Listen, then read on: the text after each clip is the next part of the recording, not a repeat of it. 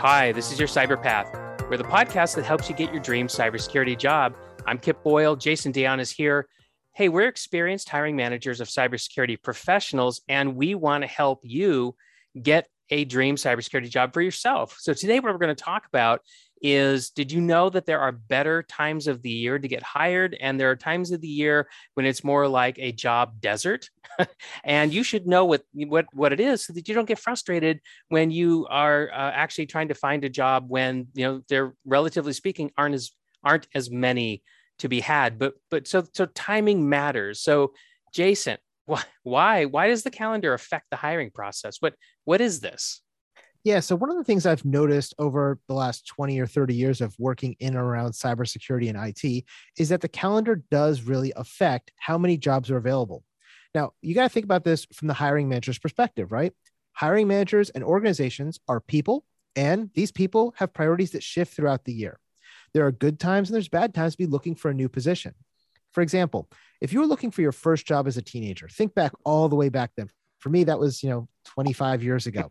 and I'm thinking back and I wanted to go get that job as a bag boy at a grocery store, right?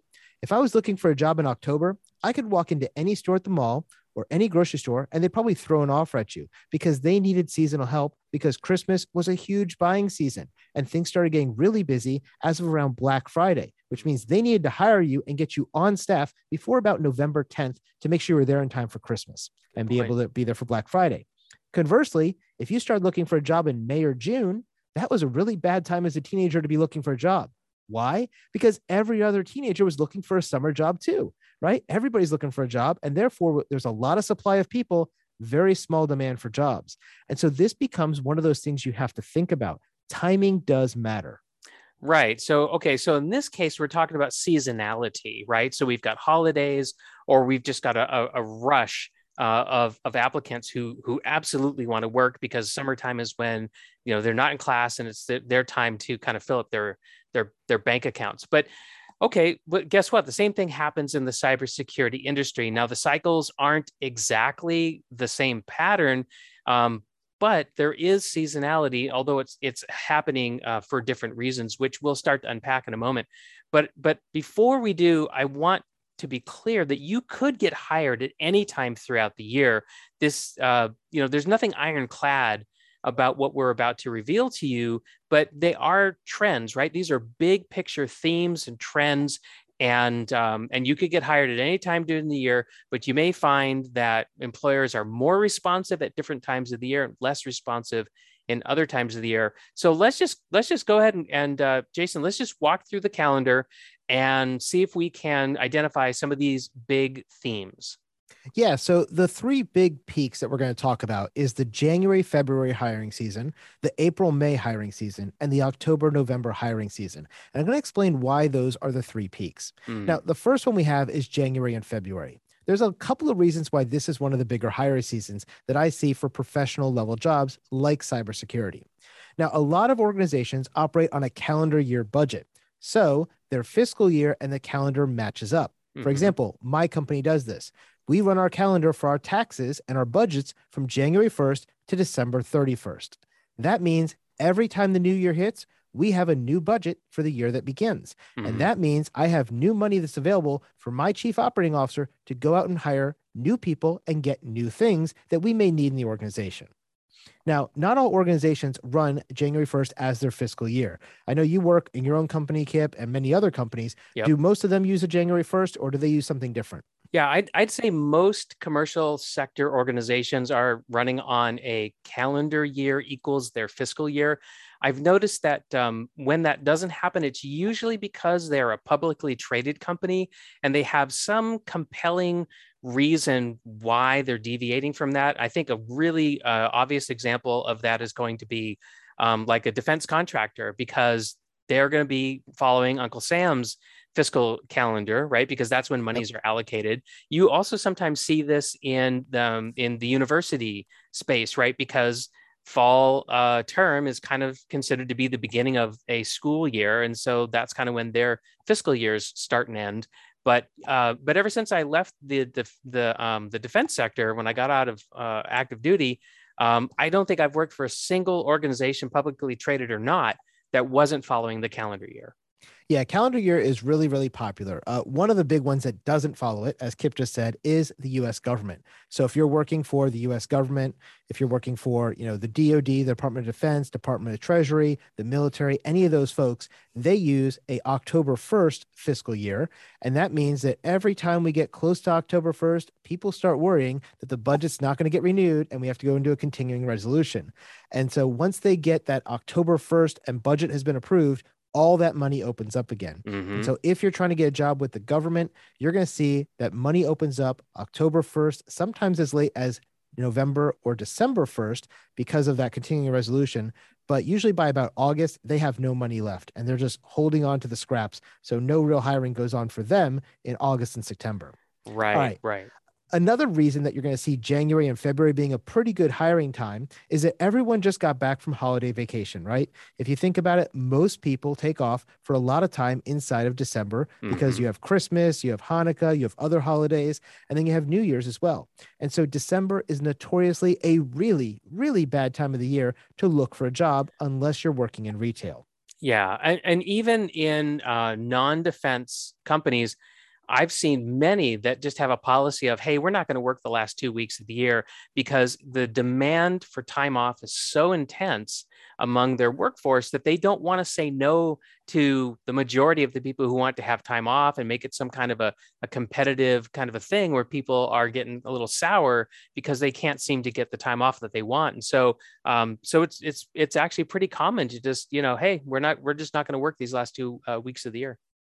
Yeah, I know in my company, we go down to minimal manning, right? Uh, minimal personnel. So for us, you know, we've got 10, 12, 14 people on staff. And generally during the Christmas and New Year time period, we go down to like one to three people who will be there just to answer any basic questions and keep the lights on. But other than that, um, most of the staff is off doing their vacation stuff. We're not doing mm-hmm. a big course production during those last two weeks of the year.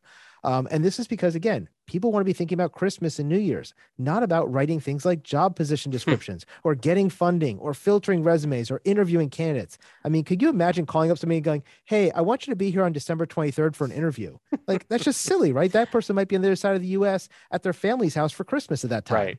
Right. And even these days where you're doing uh, uh, almost all of this uh, over Zoom or Teams or whatever, I mean, people just are not right? They're not in the right headspace uh, in terms of you know coming to uh, be interviewed by you and even if you are the interviewer you're probably not in the right headspace either so um, anyway so yeah not a good time of the year no, definitely. And so, because of that, not a lot of hiring is going to happen in December, and that creates this backlog. So, once we get new money with the new fiscal year, that means huge opportunities for our job seekers because normally you're going to see a lot of jobs being posted, usually around the 10th to 15th of January, because people have gotten back in the office. They've had a week to clear out their inboxes and start putting out those jobs again. Mm-hmm, so, again, that's mm-hmm. why I said you'll see that big peak there January, yeah. February. Okay, so that's the first peak, right? We said that there's three peaks.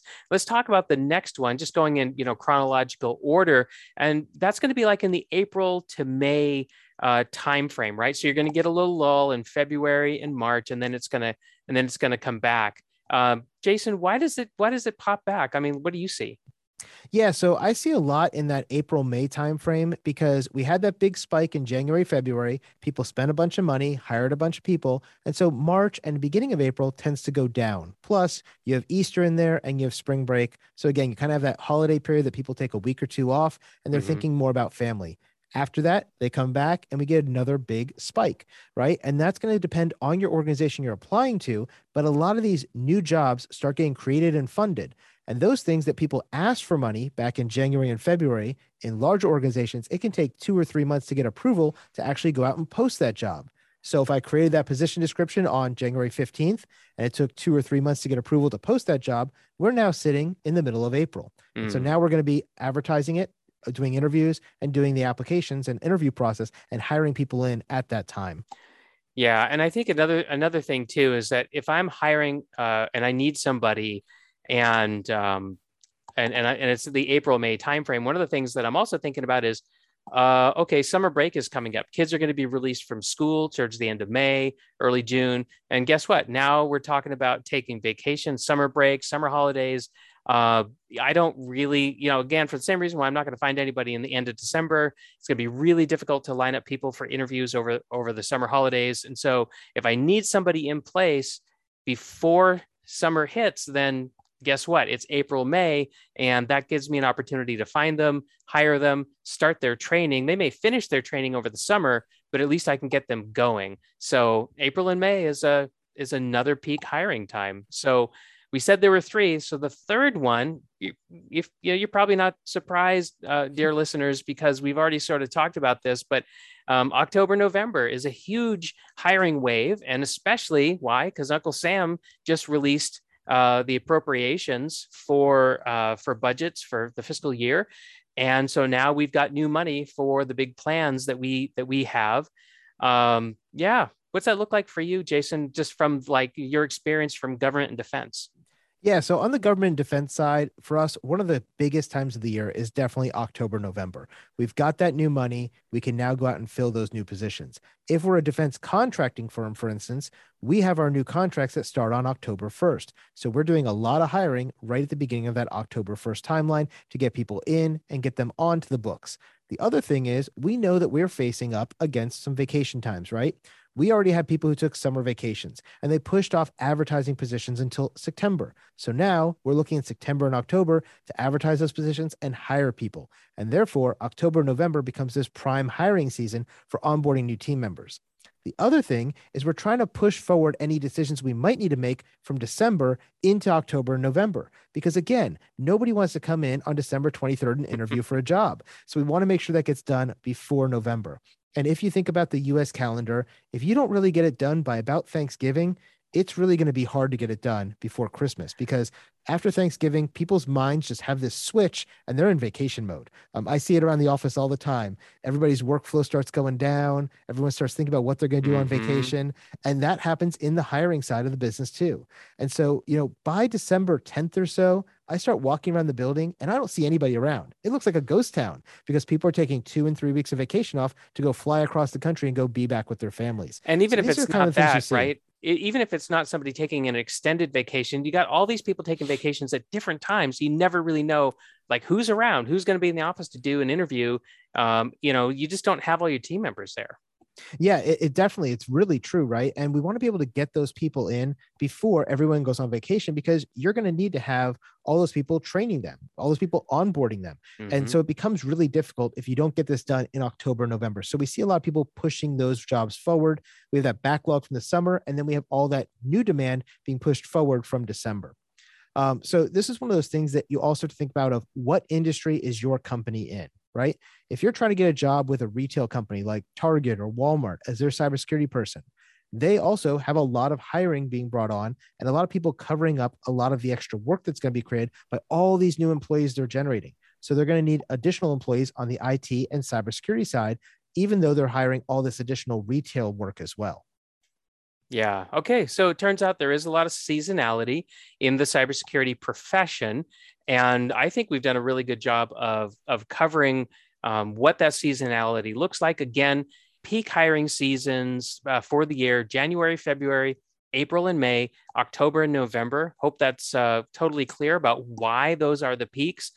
And even if you're on a job search in the in the valley, it doesn't mean that you're not going to find anything. There's always, you know, uh, somebody who missed the boat, right? Maybe a hiring manager wasn't able to get their job posted in time for one of these peak seasons, but they they've still got to find somebody. Or maybe a team member that is really crucial has departed suddenly and they can't leave that seat empty. And so they're going to go out there and try to hire in these uh, in these kind of off season times or at least you know not peak times. So um, you know those are some of the reasons why you might see jobs being advertised and why hiring might happen uh, outside of these peak seasons. So but i think that pretty much wraps up this episode jason. Did you have any final words? Yeah the last thing i wanted to say about this is you know the other thing about those non-peak times is that there's also non-peak, especially things like the summer, because other people who are looking for jobs kind of take off that time as well. Yeah, think about it if somebody has kids and they need to stay at home with the kids for the summer because they're not at school, they may not be in the business of looking for a new job at that point. So even though there's less jobs available, those who are looking are going to have less competition as well. So there is these ebbs and flows in hiring, both from the supply side, the employee side, and the hiring manager side, which is giving that demand. So keep that in mind as you go out there too. Right, right. Good. Okay, that wraps up this episode. And if you want to check the show notes, it's very easy to do. Just go to yourcyberpath.com forward slash 57. That's the number five and the number seven. And uh, and listen, while you're there, you might also think about taking this free quiz that we've built for you. Uh, simple survey. All you have to do is just go to uh, www.hiredin21days.com. And what does this quiz do? Well, it is actually a diagnostic. It helps you figure out where things are not going well for you as you go out and hunt for jobs. So if you're struggling, you know if if you're putting in resumes resumes resumes and you're not getting uh, invitations to interviews there could be something wrong with your resume. Maybe you're getting the interviews but you're not getting offers. Maybe you're getting offers but you know they're not just coming to fruition. Whatever it is that's getting in the way we can help diagnose that and we can give you some tips and pointers to help you clear that out get that obstacle out of the way so that you can land the dream cybersecurity job that you want Okay, so again, go to www.hiredin21days.com. And as you do that, I want you to remember you're just one path away from your dream cybersecurity job. See you next time. See you next time.